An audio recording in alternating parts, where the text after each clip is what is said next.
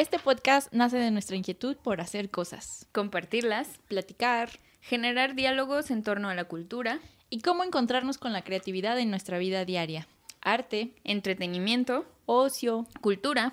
Todo eso que nos preguntamos, ¿cómo lo hizo? O decimos, yo lo podría hacer mejor.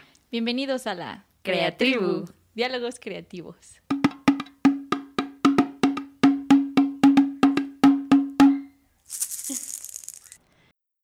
Oli. Oli. Bienvenidas a otro episodio más de su podcast preferido. Episodio de la Creatribu.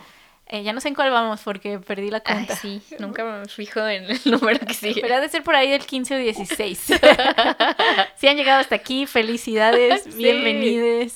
Qué hermoso que nos apoyan y nos aman. Quiero mandar especiales saludos a Apachis, que me inspiró mucho para Ah. hacer este capítulo. Esta pachis. episodio, ah, siempre digo una por otra. Y que también nos escucha seguido. Ah. Bueno, y a toda la gente que nos ha escuchado y que nos está siguiendo, que Sí. por ahí ya nos han comentado Qué varias chido. personas. Les queremos mucho. Gracias por apoyarnos. Gracias por hacernos parte de su tribu. Gracias, sí, por unirse a esta tribu y por dejarnos acompañarles con estas bonitas investigaciones que hacemos. Eh, el día de hoy vamos a platicar de el arte y la cuerpa. Yo decidí Uh. nombrarlo así porque aunque vamos a hablar un poquito de danza y performance, eh, me parecía importante hablar de mujeres artistas. Porque aunque existen muchos hombres artistas importantes que hacen performance, son los de siempre nombrados, ¿no? Sí. Entonces hice una pequeña como lista curatorial Ah. de mujeres que a mí me gusta su trabajo y me parece relevante como tratar. Y a partir de él vamos a estar platicando Angie y yo eh, sobre proyectos que son especialmente dirigidos hacia la problematización de los cuerpos femeninos y claro, tiene mucho que ver con género y feminismo. Entonces, agárrense. ¿Preparadas? Vamos allá. Eh, primero quiero platicarles que este fin de semana pasado tomé un taller sobre el cuerpo, bueno, que tenía que ver con movimiento y también había unas cosas ahí medio teatrales, que se llamaba Instalación para Cuerpo Humano, que lo impartió Lucas Avendaño aquí en Guadalajara. Y fue bien chistoso porque yo tengo una relación con mi cuerpo que si bien no... O sea, no, no vivo en negación de así como aceptar mi cuerpo ni nada de eso. Todos creo que tenemos nuestras problemáticas personales, ¿no? Sí. que no se pueden negar, que en mi caso tiene que ver con el movimiento, sobre todo involucrado hacia la danza. O sea, la danza no es mi fuerte, definitivamente, y me pongo especialmente nerviosa cuando siento como que alguien está viéndome Que te moverme. están ¿no? juzgando. Ajá. Y es una inseguridad que tiene que ver con el movimiento Ajá. y que eso al mismo tiempo estoy tratando de ponerme en los sitios en los que eso suceda para pues ir ahí como mitigando. Acercándote ahí a ese... Sí, acercándome a ese lugar que es Ajá. mi abismo y Ajá. mitigar esa preocupación, ¿no?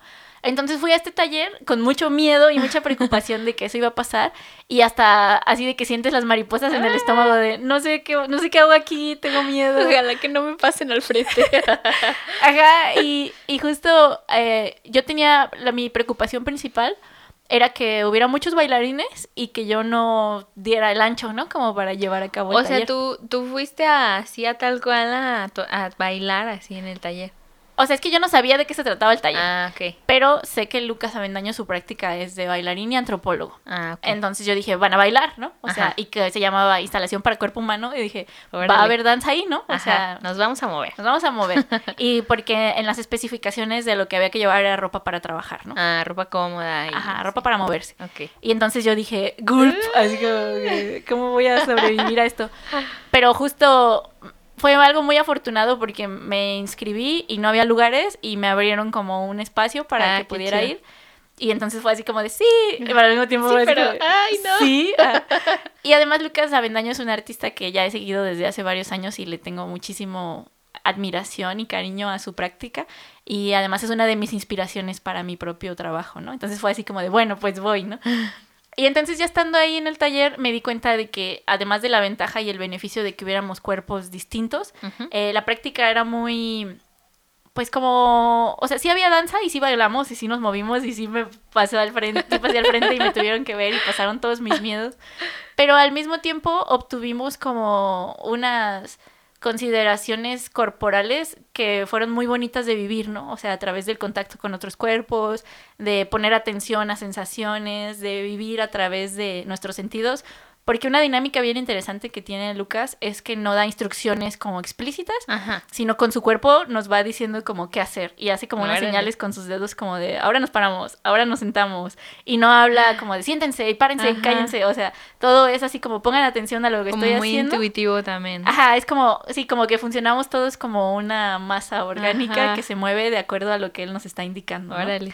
Entonces es una dinámica bien diferente a todas las clases que yo había tomado en mi vida. Ajá. Y eso vuelve también que el contacto con los otros sea algo que no se puede evitar, ¿no? Ajá. Y de repente, o sea, yo no, yo conocía muy pocas personas de las que asistieron y muchas de las personas con las que tuve que interactuar eran personas que yo había visto por primera vez, ¿no? Ujú. Y eran ejercicios que sí provocaban mucha intimidad, así como uno de los que más recuerdo es que nos teníamos que mirar fijamente a los ojos por quién sabe cuánto tiempo pasó, o sea, desconozco. Pero mirar a una persona con los ojos abiertos de frente, o sea, De aunque la alguien, conozcas, ajá, ajá. es una experiencia como muy, Muy- espiritual, muy íntima y muy incómoda en el principio, ¿no? Y después lo que pasaba era que cerrábamos los ojos, una de las personas, y teníamos que interactuar con el otro cuerpo como si fuera una escultura, ¿no? Entonces, primero la observábamos como con mucha atención, los pliegues, las cosas, las partes.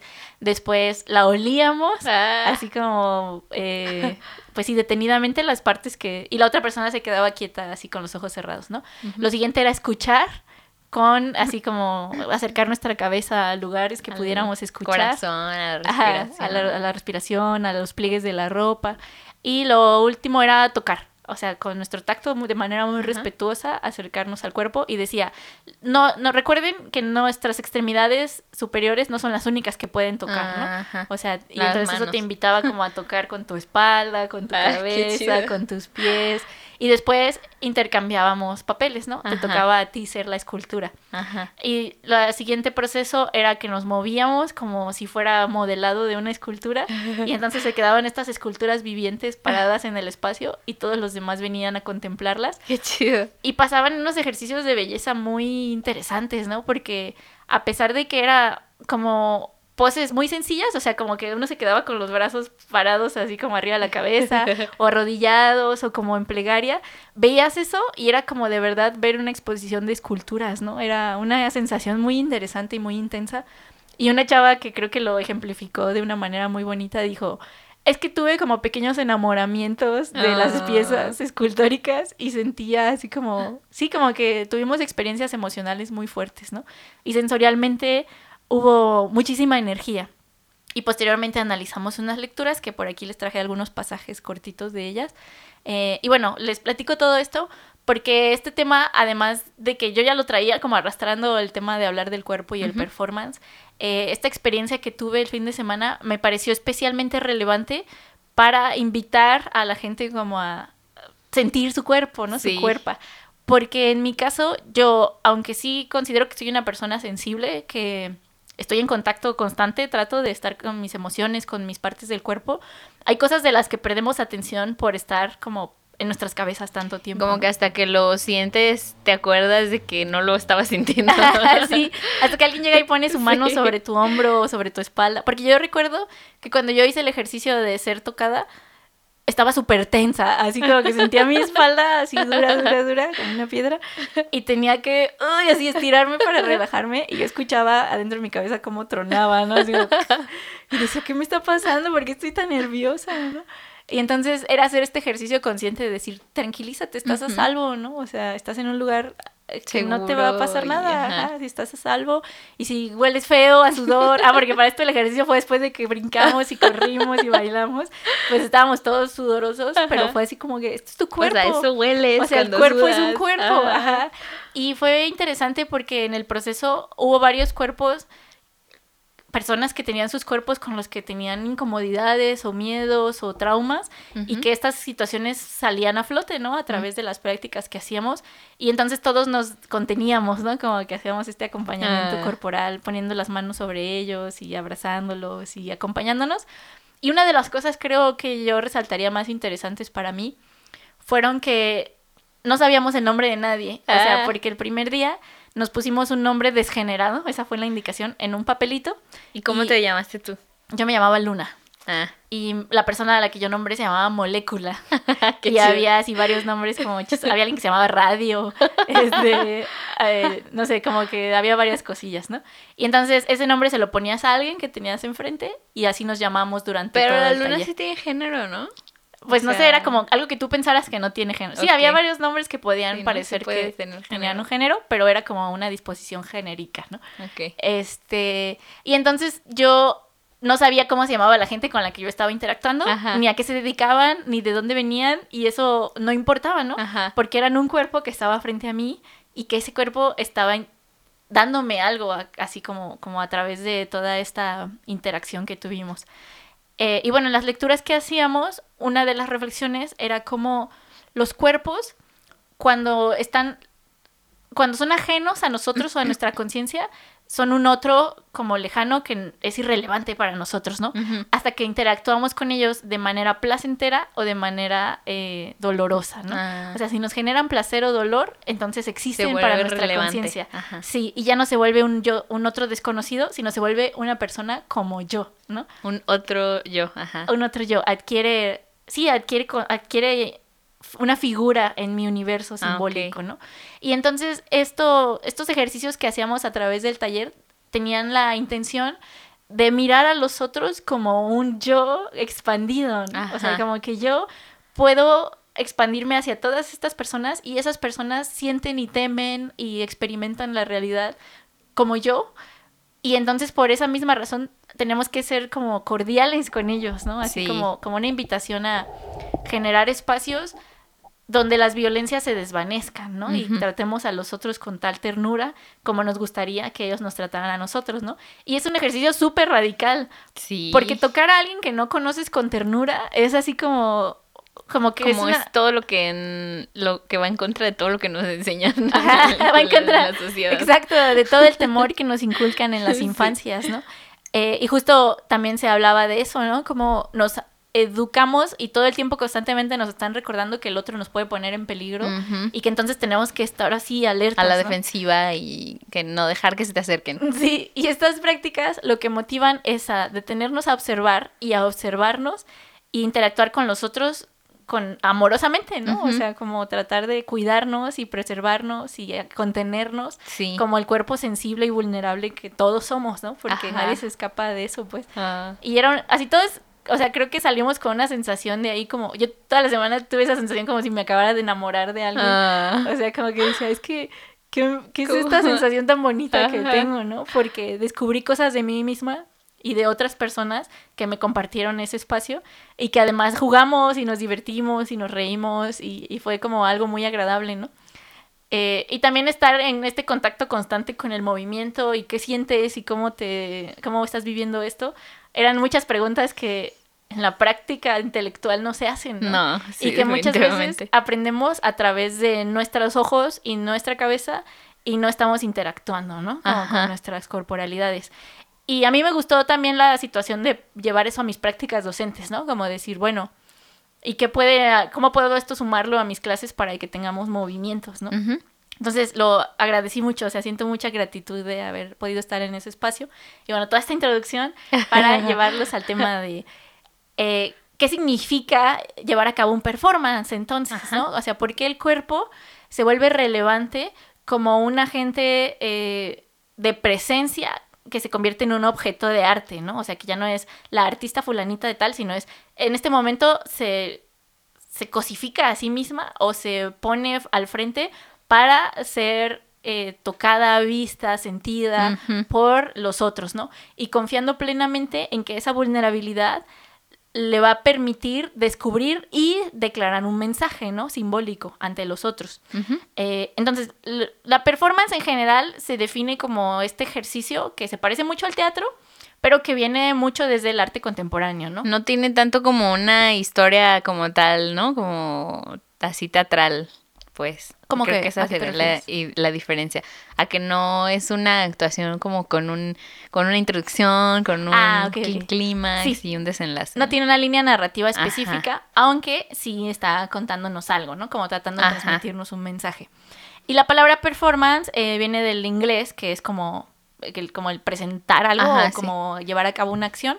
Y fíjate que no, he- o sea, como en español le decimos que es una acción, pero creo que no queda claro hasta que decimos es un performance. ¿no? Sí. Y tenemos como la mala publicidad de que los performance son siempre gente encuerada, gritando, haciendo cosas muy incómodas. Gritando, Ajá, ajá, y que se van a meter, se van a insertar cosas. ¿no? Ajá, Y rapándose. siempre es así como de no, el performance no. no es- Sí. así mucha gente no lo reconoce como una forma de, de arte contemporáneo. Ajá, Pero pues ahí están los libros de historia que nos dicen esto ya entró en la historia del arte, ¿no? ajá. Eh, y esta práctica se empezó a hacer alrededor de los 60s y 70s, podríamos decir, en Estados Unidos, eh, que tiene que ver mucho con la eh, reapropiación de los cuerpos a través de las revoluciones sexuales que se viven en esta época. Que tenemos que pensar en la aparición de los anticonceptivos femeninos, eh, las protestas contra las guerras de Vietnam y la Guerra Fría instaurada como en el ambiente general en Estados Unidos. Y más tarde, pues esto ya migra a Latinoamérica y a otras partes, ¿no? Pero pensémoslo como, esto es el contexto. Eh, entonces, una de las artistas con las que quiero empezar a trabajar es esta artista eh, como mandada a la oscuridad por la fama mediática que tuvo, pero que su Ah. práctica performativa me parece sumamente relevante, que es Yoko Ono. Ah, Yoko Ono, si les suena, pero no saben de dónde, fue la esposa de este Beatle de muy famoso. John Lennon. Ajá, de John Lennon. Que por cierto, ahí vi un TikTok también bien chido de una chica que no recuerdo cómo se llama, pero como que sí es medio famosilla ahí en TikTok, que habla de que tiene una cápsula como dejemos de odiar a las mujeres que, so- que son como, ni siquiera sabes qué chingados hizo, pero ya la odias, ¿no? O sea, entonces creo que Yoko Ono es una de esas mujeres. Sí, mujeres que se fueron a la oscuridad de su propia sombra. Ajá. O sea, que Porque- hubo algo que, que tuvo, que tuvo más fama por esta cosa de que según esto separó a los Beatles, que claro que no, esos güeyes ya tenían pedos antes. y pues nada más por eso la ubican, ¿no? Y bueno, queríamos mencionarlo como esa es la fama mediática que tiene. Pero en el mundo del arte, ella perteneció al movimiento Fluxus, que es este movimiento en el que se estaban cuestionando las formas académicas del arte Ujú. y se proponían como diferentes maneras de generar, eh, pues sí, piezas, ¿no? Entonces, una de sus piezas más famosas se llama Cut Out Piece, que significa como la pieza de cortar, cortar para afuera, así, algo así. En el que ella se sienta en un escenario, eh, se sienta así como a la usanza japonesa con los piecitos Doblados, doblados como hacia, de rodillas. hacia adentro, ajá, como en sus rodillas. Eh, y tiene un vestido negro, me parece que es, y se sienta en silencio eh, con los brazos como cruzados en sus piernas y hay unas tijeras eh, con las que el público va a interactuar. Ay. Entonces estas tijeras eh, se disponen así como para la audiencia y pueden hacer lo que ellos quieran hacer con las tijeras, ¿no? Eh, que se replica más tarde con otra artista que, bueno, algo muy similar se replica con Marina Con Abramovic. eso que le hicieran lo que quisieran. Ajá, ¿no? que es una mesa como con diferentes cosas, pero Yoko Ono es como la iniciadora de este Ajá. tipo de interacción. Y entonces la gente se sube al escenario y empieza a cortar toda la ropa de Yoko Ono en pedacitos. Y Yoko Ono no puede moverse, o sea, está completamente disponible para que se someta su cuerpo a esta, a Y- esta interacción. Pero y estaba, y era válido como, no sé, como darle con las tijeras, porque luego la gente se ponía bien violenta, ¿no? Y o sea, en teoría, la- alguien pudo haberla apuñalado, en teoría, pero no pasó, por fortuna. Ajá. Pero esto es como la disposición de ser un cuerpo vulnerable que va a ser violentado, ¿no? Ajá. Y no, entonces- y, y que, que, que la gente cómo responde ante eso, ¿no? O sea, de que eh, tú dices, hazme lo que quieras y en vez de llegar y darte un beso, te dan una cachetada, ¿no? Ujú. Sí, porque como masa funcionamos en la, ¿cómo se puede decir? En la, en el anonimato, ¿no? O sea, nadie sabe quién fue, pero ahí tú te pusiste ahí y tú decidiste. Y pues ¿no? tú la recibes. ni- Es como esta referencia que me hace reír mucho cuando las mujeres eh, piden igualdad y los hombres responden así Siempre como, dicen. ah, sí, entonces yo te puedo agarrar a golpes y vamos a ser iguales. Igual que hombres, ¿no? Pues así resolvemos los problemas nosotros los hombres. Y la respuesta de las mujeres es como, ¿por qué lo primero que piensan es en violentar al otro? ¿no? O sea, porque eso significa igualdad para ustedes. Y es una reflexión muy interesante porque eh, pareciera que la violencia es algo que nos es inherente. O sea, que estamos todo el tiempo... antes que todo lo Ajá, demás. todo el tiempo nos conducimos con ciertas violencias que pueden ser emocionales, físicas, este, intelectuales, Sí. eh, sociales, éticas. Y lo que es interesante de este tipo de ejercicios es que lo que buscan es evidenciar esas violencias, ¿no? Que están a la, en la oscuridad de la aceptación o de la Súper disimulación. normalizadas. Exacto. Y entonces aquí algo que es muy relevante de que yo conoce a una mujer eh, extranjera poniéndose a la vulnerabilidad total de que sea desnudada por la audiencia en un espacio público es como la gente accede a someter a, a cometer esta, estos ejercicios, ¿no? Y entonces termina ella con toda la ropa cortada completamente, o sea, cuando terminan con el vestido cortan su brasier y cortan toda su ropa y termina, no recuerdo si completamente desnuda, no creo, pero termina con el pecho descubierto, ¿no? Frente a esta audiencia. Y ella, eh, no, no recuerdo dónde escuché esto, si ella lo narraba, pero hay una experiencia personal muy dolorosa, ¿no? Sí. Como respecto a estar ahí sin moverse Ajá. y siendo sometido a la voluntad de la masa, ¿no? Esta es Cut Out Piece de Yoko Ono. Si quieren verlo, hay un video en YouTube y es, es bastante, creo, largo, pero ahí está como en pedacitos y pueden verlo. Le recorres. Le avances rápido. La siguiente artista es Ana Mendieta. Ana Mendieta fue una artista también con una historia como muy trágica y muy interesante, porque ella es una mujer eh, cubana Que emigra de Cuba por un... No estoy segura cómo funciona políticamente, pero me parece que es una... Fue, hubo como un...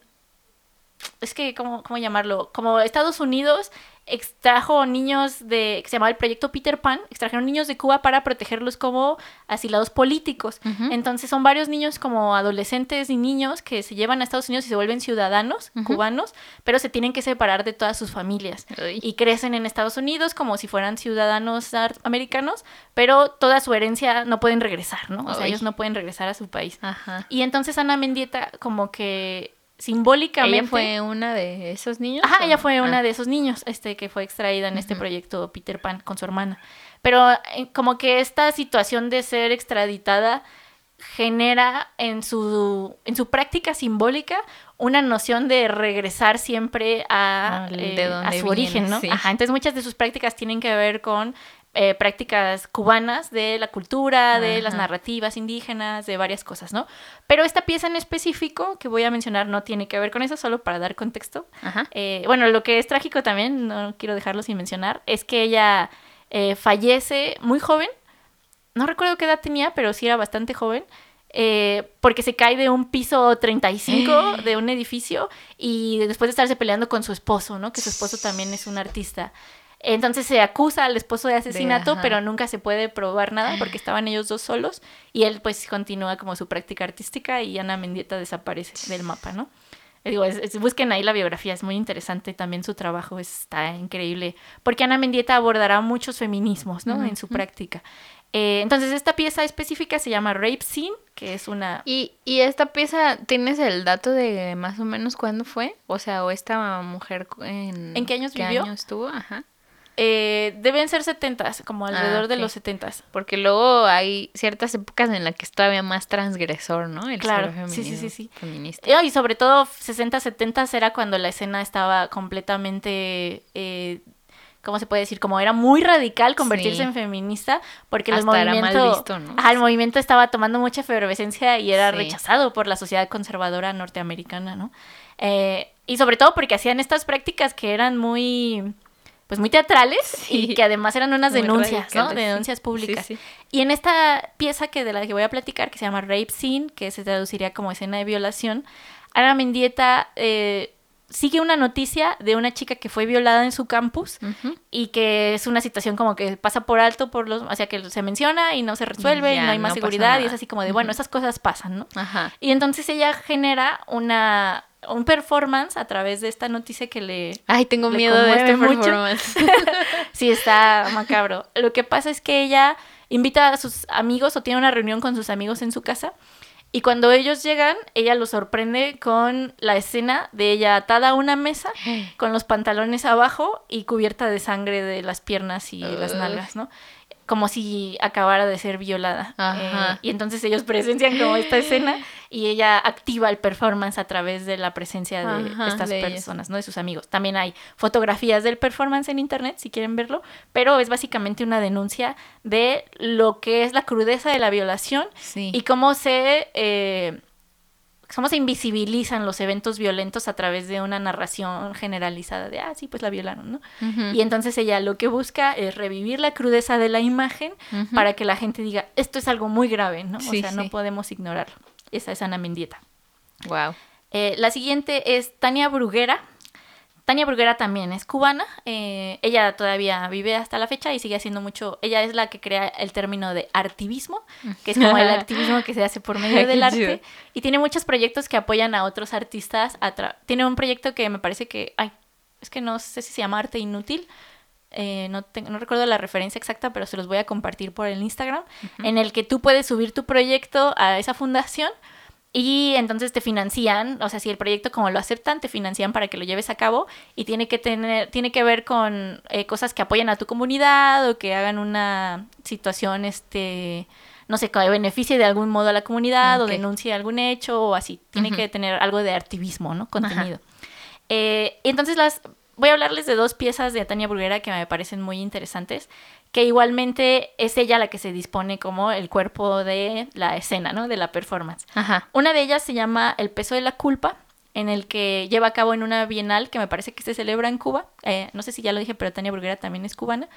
Eh, para esto, el gobierno cubano tiene como bastante cuidada la situación política que se vive en el país para que no sea como externalizada eh, fuera de Cuba. Entonces los artistas que hacen estas denuncias, ya sea adentro o fuera del país, son exiliados, ¿no? O sea, ya no se permite como que reingresen Ajá. porque están poniendo en mal el nombre del país, ¿no? Entonces Tania Bruguera ignora como estas situaciones y en esta primera pieza, El peso de la culpa, ella ejemplifica como simbólicamente lo que se está sucediendo con los ciudadanos cubanos en ese momento, ¿no? Eh, este, es- fíjate que no tengo el año exacto de la pieza, me faltó, pero también debe estar sucediendo entre finales de los 70s y los 80. No, es cierto, ha de ser de los 90s, pero les voy a poner ahí la pieza y le pongo El año. Sí, discúlpenme, ahí me falló la ficha técnica. Eh, entonces, en el peso de la culpa ya está desnuda. Se cuelga como un carnero destazado, así como los huesitos estos que ponen en la Ah, o sí. sea, como en el cuello. Y se pone frente a una vasija de agua y empieza a hacer bolitas de tierra, las moja y se las come. Ah, Y eso hace durante una hora, me parece, o dos horas.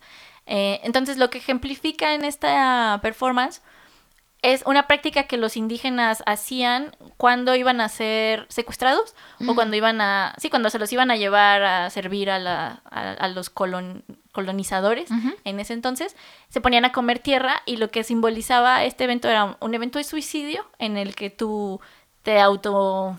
Pues si te morías, te auto asesinabas cuando comías tierra, porque la tierra no, pues, no la puede digerir el cuerpo. Entonces, Ajá. si comes mucha tierra, este, pues te vas a morir, ¿no? Eh, y la práctica simboliza también como el volver a las raíces, volver a la Ah. tierra y a- hacer la tierra como parte de ti, ¿no? ok. Entonces dicen que los cubanos tienen esta frase de cuando algo está yendo muy mal, se dice que estamos comiendo tierra, ¿no? Órale. Eh, y esto tenía que ver con una situación política económica que estaba sucediendo en Cuba, que eh, en ese momento no se estaba denunciando. ¿Pero no le hizo daño comer tanta tierra? Pues, ¿Se hizo un lavado después? No sé, fíjate, no encontré la información como qué pasó después, pero el ejercicio parece que fue como bastante, eh, pues bastante, ¿cómo se dice? Mediático, porque lo hizo en una bienal en donde había gente de varias partes del mundo como viendo el arte Mm. cubano y lo hizo en su casita, así como en su estudio donde vivía. Entonces fue algo que estaba abierto a la calle y entonces no solo la gente que estaba en la bienal de arte la vio, sino también la gente que vivía alrededor, ¿no? O sea, Órale. presenciaron como este evento.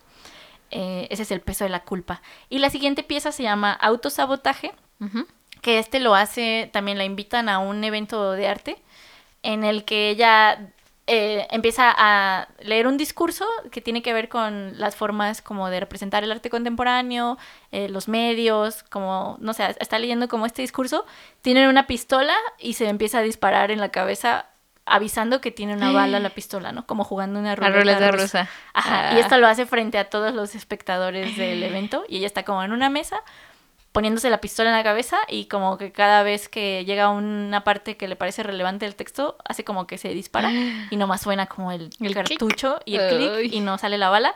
Y después da unos disparos al aire y ahí es donde sale la bala, ¿no?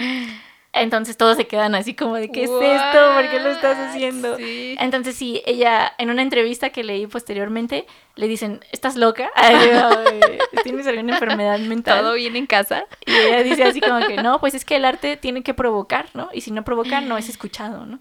Y entonces ella está haciendo esta denuncia de decir, sí, soy una mujer artista cubana que necesita transmitir un mensaje y necesita ser escuchada, ¿no?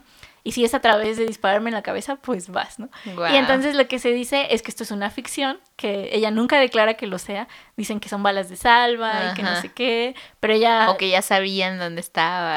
Ajá. o no sé. ella se mantiene en su papel de decir, esto es algo tan real como De- ustedes lo están viendo. ¿no?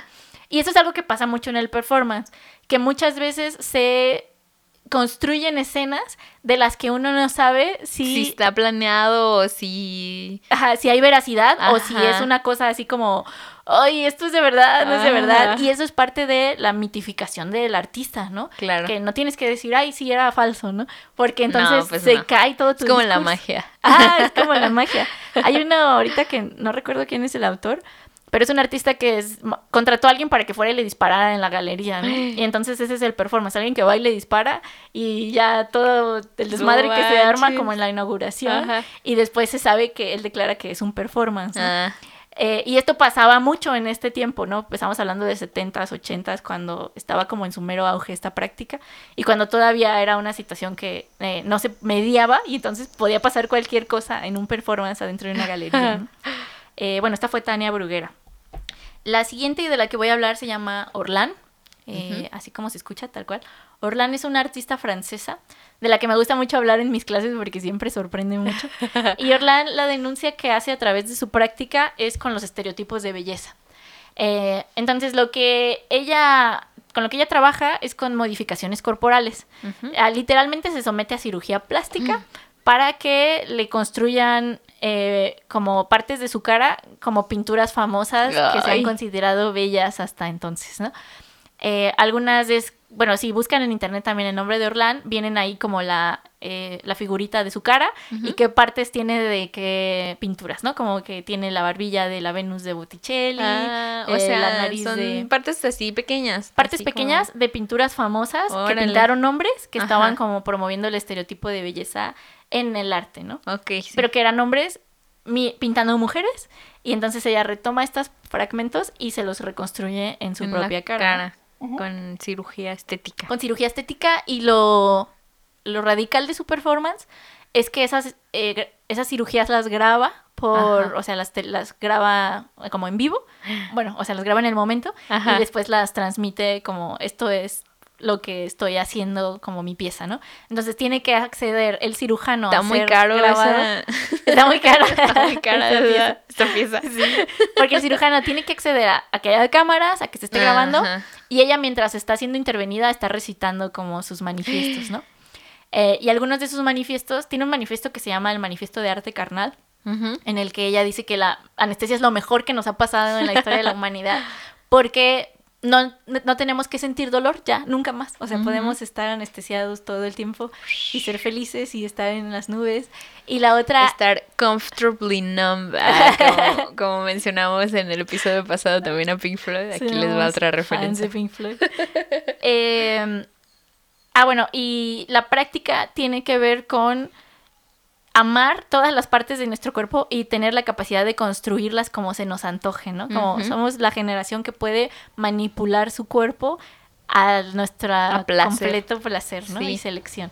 Y entonces tengo una frase de ahí del manifiesto de arte carnal que me gusta mucho, que la voy a parafrasear porque no me acuerdo exactamente cómo es, pero dice que como que le está hablando a su a su persona amada y le dice, "Amo el diseño de tu fémur y las así como tus tripas y tus huesos, así como que todo lo que hay dentro de ti también lo amo." ¿no? Eh, es muy interesante, sí, les recomiendo que lo busquen, eh, porque sí, pues te das cuenta de que va su práctica, ¿no? Esta es Orlán. Eh, y la última de la que voy a hablar para que no se nos acabe el tiempo es Mónica Mayer. Mónica Mayer también es una artista eh, muy activa actualmente, pero que cuando ella empieza a hacer performance en México era algo que no se había visto, ¿no? O sea que Eh, además de que empieza a hacer performance desde la práctica feminista, que eso es algo muy radical si estamos Sí. pensando en los años 60, 70. eh, y una de sus performances... Para empezar, que una mujer fuera artista ya... ya era algo importante. Y Mónica Mayer problematiza su práctica también en el género, ¿no? Ujú. En lo que significa ser mujer y cómo se viven las violencias a través del cuerpo femenino. Y ella, junto con Maris Bustamante, tenían un colectivo que se llamaba Caldo de Gallina Negra, eh, que si quieren buscarlo, pues ahí eh, nombran varias piezas como que llevaron a cabo juntas. Pero una de las piezas más famosas de Mónica Mayer es este tendedero de denuncias eh, que se ha popularizado mucho con las marchas Ah, sí, feministas. que lo aplican en la UDG. Lo he visto que lo Ajá, hacen. lo aplican en la ODG y lo ponen casi en todas, siempre que hay marchas, lo ponen en la calle. Ajá. Y entonces este tipo de tendederos se disponen para las mujeres que hagan sus denuncias como de manera anónima Ajá. sobre situaciones de acoso, de violencia, de violaciones, eh, denuncias que no han sido como consideradas. Y entonces eh, la primera vez que se hace este tendedero es en 1978 y se pone antes de que existiera la práctica del Me Too, ¿no? O sea, esto es algo post, eh, previo Ajá. a este tipo, antes de que se popularizara. este tipo de movimiento y denuncias y se vuelve algo de mucha relevancia para las mujeres que participan en él y es algo que queda también como eh, dispuesto como parte de una práctica que es- se sigue haciendo pero que ella lo que busca es denunciar o, o es ejemplificar cómo hemos avanzado en este proceso, ¿no? De denunciar, de volver eh, nuestras prácticas personales públicas y de ponernos al frente de nuestras historias, ¿no? Eh, una de las frases como que enuncia y que son muy famosas en el feminismo es que lo personal es político Sí. cuando nos silencian, ¿no? O sea, digo, Claro. eso ya se lo agregué yo. Pero lo personal es político, es la frase Sí. que se utiliza mucho en los movimientos y marchas feministas.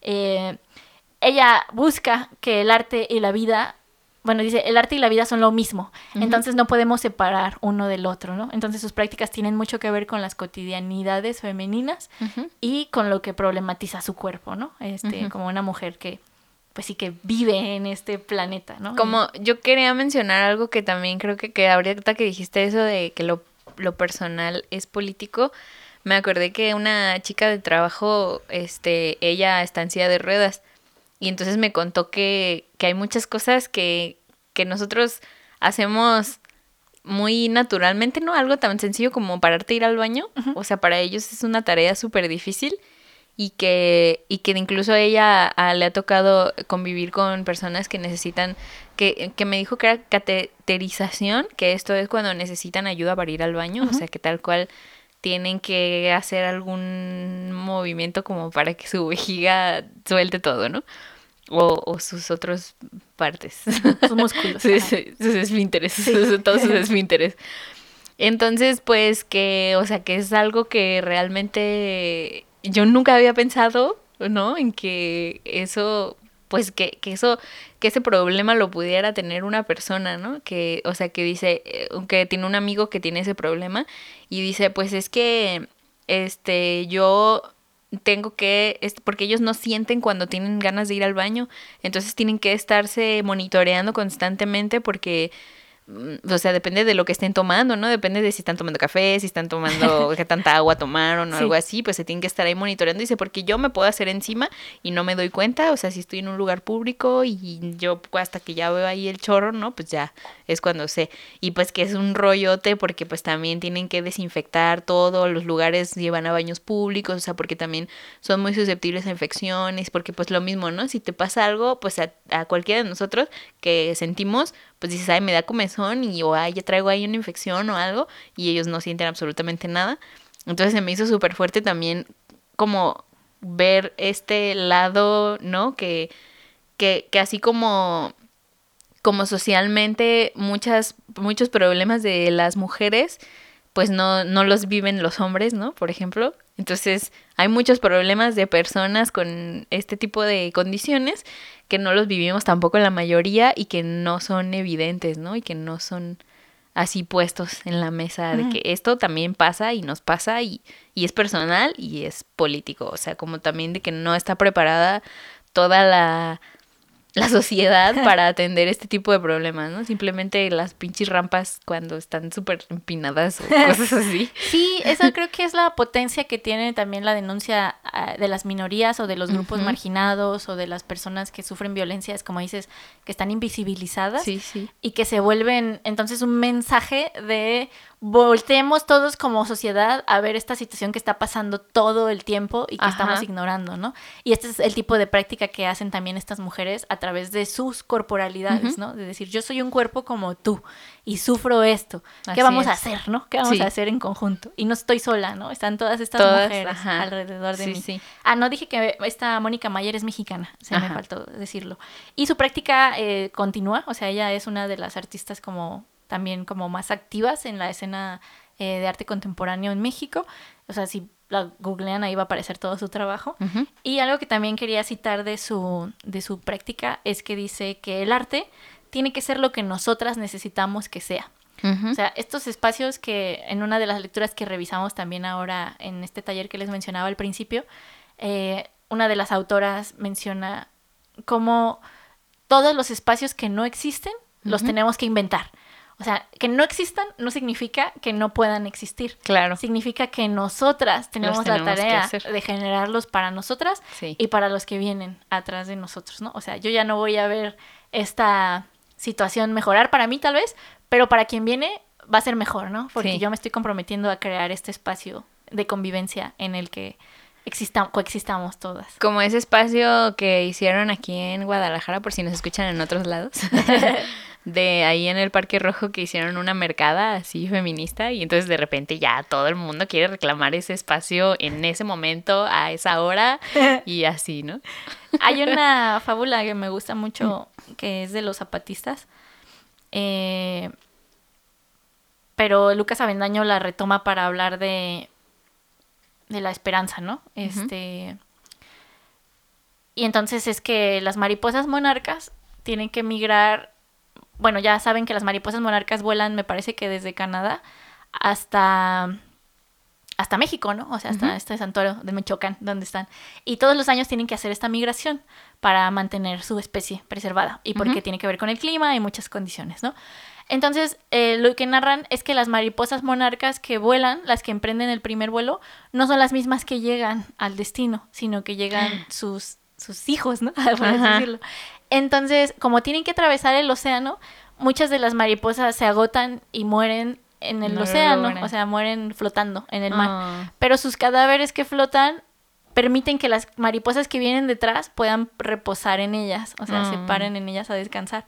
Y entonces las que siguen son las que van a llegar hasta el otro destino, ¿no? Pero gracias a que las primeras llegaron y murieron ahí, fue que las demás pudieron Ajá, llegar. es que las otras pueden continuar. Entonces, la reflexión es que nosotros, la esperanza es como una mariposa que emprende su vuelo a, a un lugar que no sabe si va a llegar, pero que necesitas estar ahí para que los que van atrás de nosotros puedan llegar, ¿no? Eh, y eso es como, para mí, como toda esta práctica. ¿no? Qué hermoso.